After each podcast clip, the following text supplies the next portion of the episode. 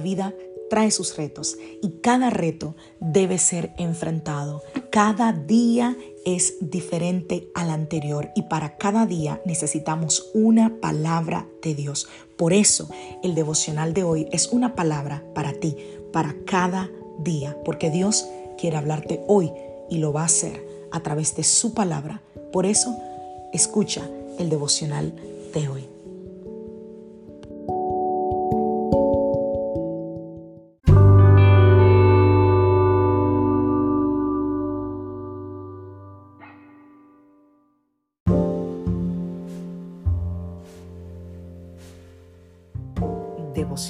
Del día de hoy.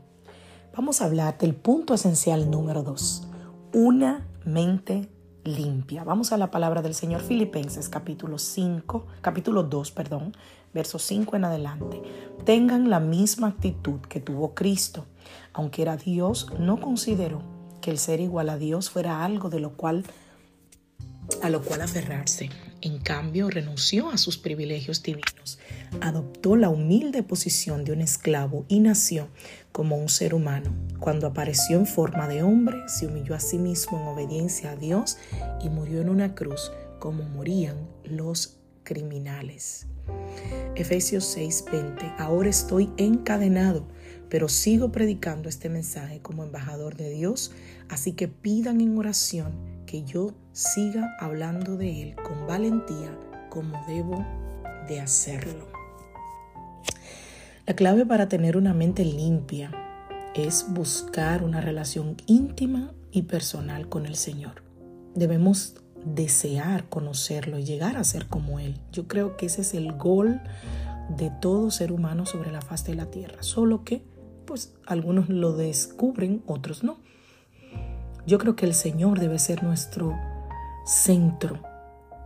Él quiere que, que, veamos en Él nuestro modelo a seguir.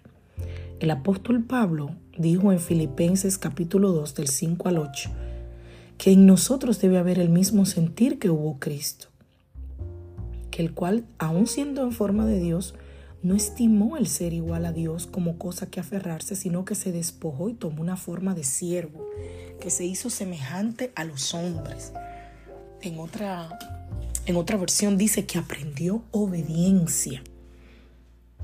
El Señor Jesucristo, Él tenía una comprensión muy clara de quién era Él y de por qué Él había venido al mundo, nuestro Salvador. Él se consideraba a sí mismo un siervo se humilló ante Dios y fue obediente a todos los mandatos y los preceptos que el Padre le había enviado. Y ese es el perfil que Dios quiere para nosotros. Si hace mucho que escuchas el devocional, yo siempre digo que los seres humanos amamos la comparación y que a veces los creyentes terminamos comparándonos con otros creyentes, diciendo, ah, bueno, yo soy un buen cristiano porque yo no hago tal cosa que hace tal hermano o tal hermana. Oh, yo soy bueno porque yo voy a la iglesia, porque yo doy diezmo, porque doy ofrenda y tal persona no lo hace. Pero el perfil con el que Dios quiere que nosotros nos midamos, porque no quiero usar la palabra compararnos, pero el perfil que nosotros tenemos que mirar y medir nuestra vida es a Cristo, no a ningún hermano, no a ninguna hermana.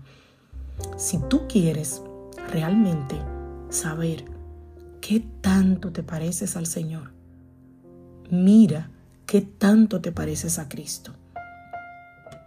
Si tú quieres tener la mente de Cristo, entonces debes convertirte en un siervo aquí en la tierra. La Biblia nos llama a ser embajadores de Cristo. Embajadores de Cristo. Así que tú haces lo que Dios te guía a hacer. Y Él es el que da las directrices, las instrucciones. ¿Y nosotros qué hacemos? Exactamente, obedecer. Así que si quieres tener una mente limpia, si quieres tener la mente de Cristo, al buscar cumplir el propósito de Dios para tu vida, entonces tengo algunas recomendaciones. Primero, determina de antemano que vas a obedecer. Esto se oye muy fácil, pero no lo es. ¿Por qué? Porque si tú quieres tener la mente de Cristo, tú debes determinar que vas a obedecer, independientemente de lo que Dios te pida. Obedeceré, Señor. Segundo, tienes que dejar que la palabra de Dios programe o reprograme tu mente. Tú no puedes alcanzar el potencial que Dios te ha dado si tú permites que otra cosa que no sea Dios y su palabra definan tu mundo, a ti, te definan a ti como ser humano o lo que tú vas a ser eh, hábil para aceptar en tu vida.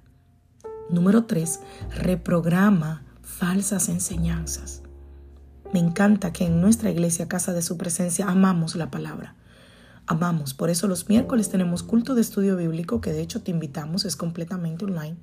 Y también tenemos los jueves el discipulado, donde estamos aprendiendo a la luz de la palabra ¿Por qué? Porque a medida que nosotros leemos la palabra de Dios y que la palabra de Dios llena nuestro corazón y nuestra mente, el Señor va a usar esa verdad para expulsar todo error, toda mentira, toda falsedad que podamos tener. El Señor va a minimizar o va a borrar todos los patrones de pensamientos que son destructivos, improductivos, y los va a reemplazar con nuevas formas de pensar que sean beneficiosas para nosotros porque sean guiadas a la luz de la palabra. Y por último, te recomiendo buscar la verdad por ti mismo.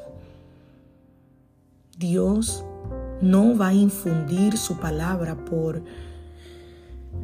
por una inyección divina. Oh, el coronavirus, una inyección. Oh, Dios va a venir con una inyección de su palabra. No, tú debes esforzarte en comprender la palabra, en leer la palabra, en estudiar la palabra.